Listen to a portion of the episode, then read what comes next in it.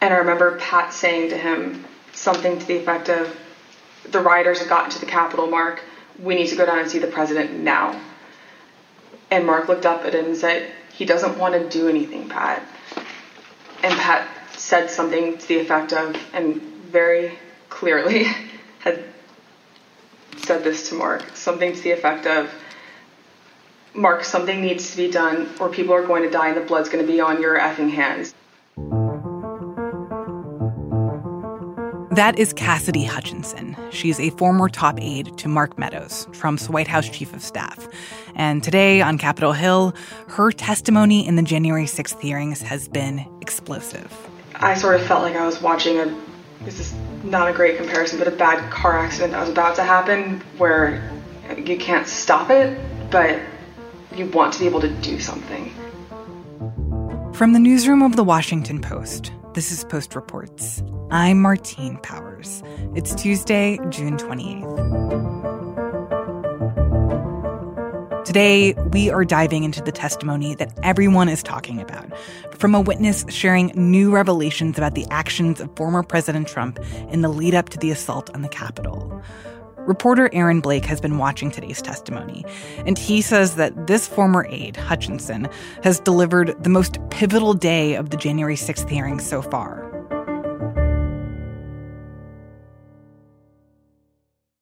Our witness today is Ms. Cassie Hutchinson, who served in the Trump administration in the White House office. Well, the big reason this is the most significant testimony so far is that it provided a window into what was happening in the White House on January 6th that we just hadn't seen so far. We have not a high ranking official, but kind of a mid level official in Cassidy Hutchinson talking about warnings that were made in the White House, including on the morning of January 6th, talking about how Donald Trump was reacting to his voter fraud theories being debunked, and most crucially, how he reacted to warnings about people in the crowd on January 6th having weapons. And let's talk a little bit more about Cassidy Hutchinson. We've heard from so many people who were close to the president or around the, the president during this period.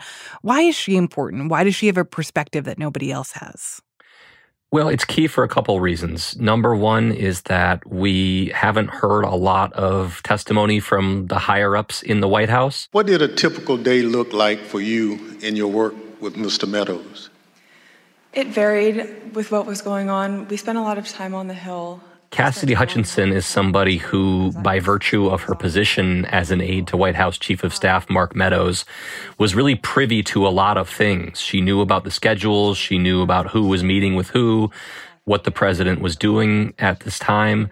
So she really had insights into what has remained, even despite the committee's best efforts so far, kind of a black box as far as the president's own direct actions with regard to January 6th.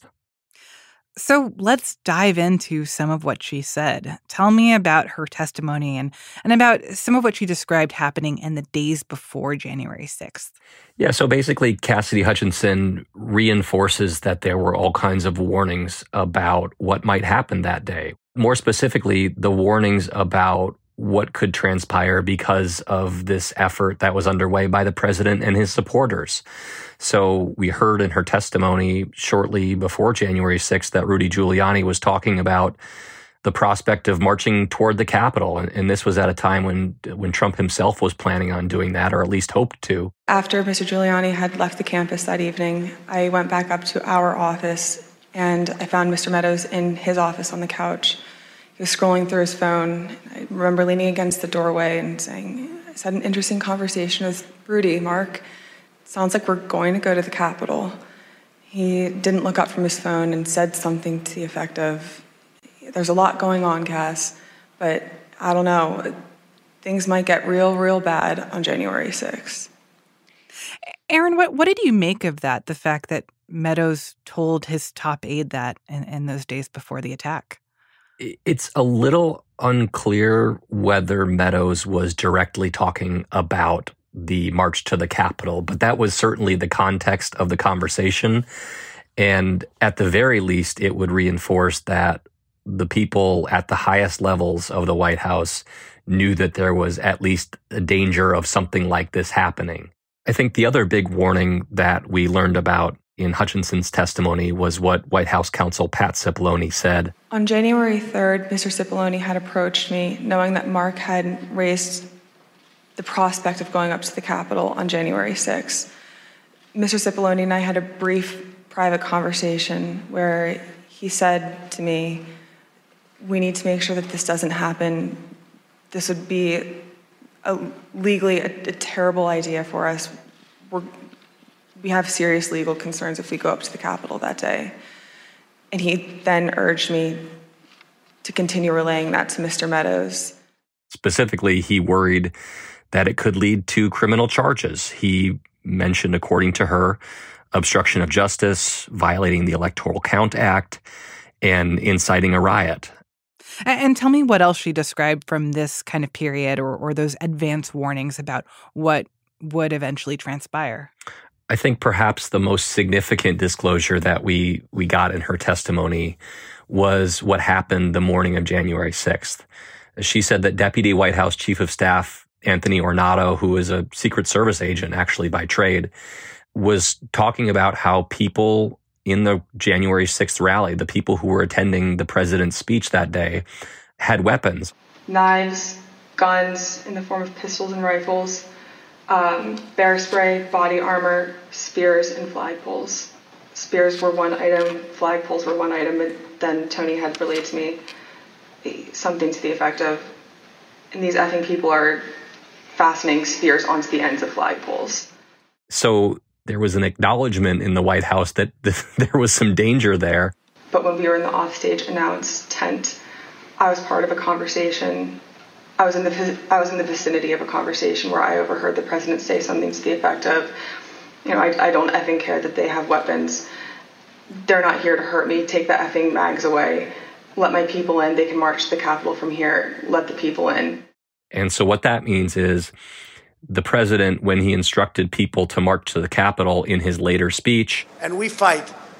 We fight like hell. And if you don't fight like hell, you're not going to have a country anymore would have done so having been told that people there uh, might well have had weapons. Hmm. That he knew that this was not going to be a peaceful protest outside the Capitol, that the fact that, that he was warned that people were armed um, and yet convinced them to, to go to the Capitol anyways, that that suggests that, that he knew the potential repercussions.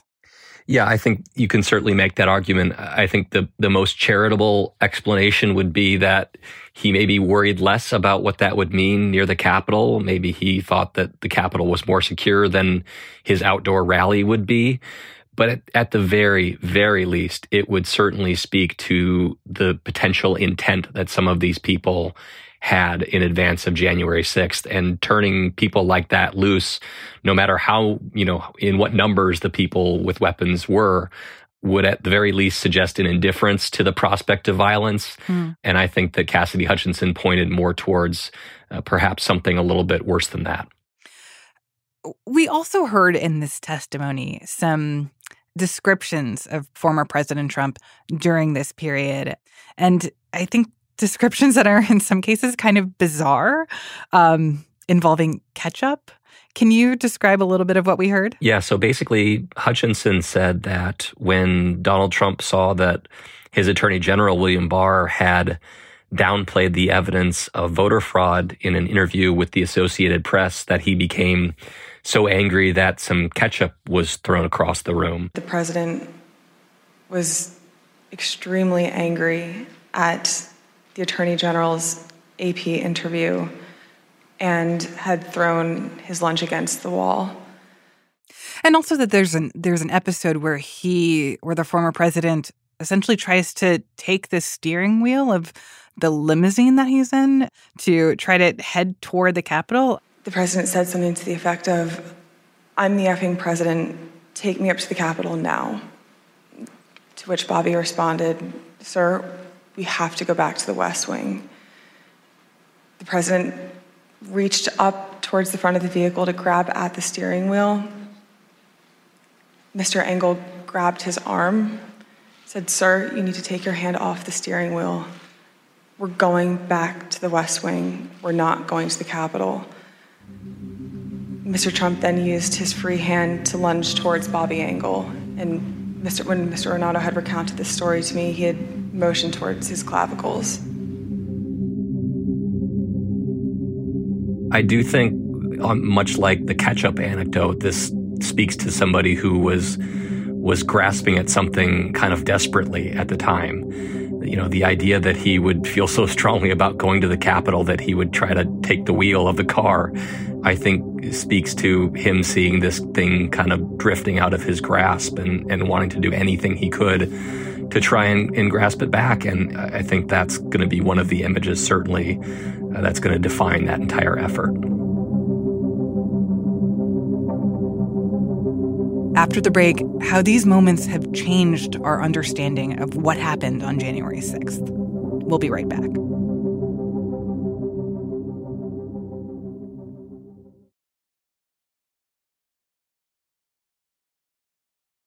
Aaron, one question that has been hanging over these hearings over the last couple of weeks has been this question of what will the consequences be? Will what we hear in these hearings result in any actual criminal charges or any prosecution of the president or people around the president? Did the needle move on that today? Is there a world where what we're hearing from Hutchinson has some of those those legal ramifications? It, it's a really good question, and and I think it's it's worth putting this in that context because that's really what these hearings are all about. They're certainly making a political case against Trump, given he may run again for president in 2024. But but more specifically, it's about building a criminal case out. Not that the committee can charge him with a crime, but but putting pressure on the Justice Department to do something about this. I, I think what this testimony does is it adds to the idea that there was a corrupt intent by the former president in these actions. Uh, being told that this could lead to violence and that people have weapons, and then still pointing them in the direction of the Capitol and telling them to go there, I think feeds into that.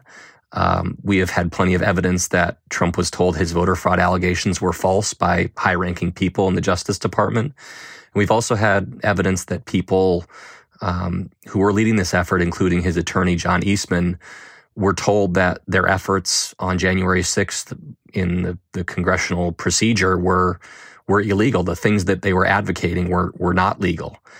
And so I think what the committee is doing is trying to combine all of these things and, and fill out an entire picture.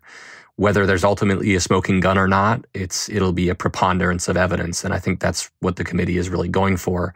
But this is really the the big evidence that there were big internal warnings that people knew this could go as wrong as it did, uh, and that they pressed forward with this, uh, and the president more specifically pressed forward with it. And then what about how much this is shaping public opinion or public understanding of January 6th. This testimony today and and what we've heard in in the last couple of weeks, do you feel like it has gotten through the bubble or, or influenced people who may not have been paying attention up until this point um, to see what happened on January 6th as um, truly dangerous? It's really difficult to say. We've gotten a little bit of polling on this, and it suggests that maybe people are more likely to think that that the former president committed crimes. But we've also seen through any number of different controversies in the past people's attention spans are, are brief. Uh, these are extremely complex issues. And for casual followers of the news, they're going to be very difficult to penetrate because of that. Uh, there's also a very large portion of the country that has stood by Donald Trump through thick and thin, and they will be very difficult to pull back from that. I think that the most likely outcome is that if there is a change after these hearings, it's that there is a portion of the Republican Party that does something, whatever that would be, I'm not sure, to argue that perhaps it's best for the party to move in a di- different direction moving forward. And what can we expect from the rest of these hearings going forward? So, we're not scheduled to have additional hearings until the middle of July. There is a congressional recess over the 4th. Um, so, we're going to have to wait and see um, what, what those hearings are going to be about. I would expect that the the hearings that we see in, in mid July are going to build on what we saw today, which was focusing on Trump and his specific conduct during the riot, because that's really the, the big thing that we don't have a huge window into so far. And I think they wanted to set the, the table for that with her testimony today.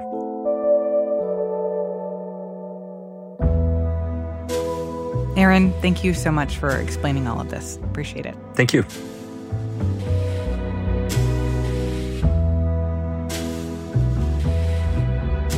Aaron Blake is a reporter for The Post. Today's episode was produced and mixed by Ted Muldoon with help from Sabby Robinson. It was edited by Reena Flores. That's it for Post Reports. Thanks for listening. I'm Martine Powers. We'll be back tomorrow with more stories from the Washington Post.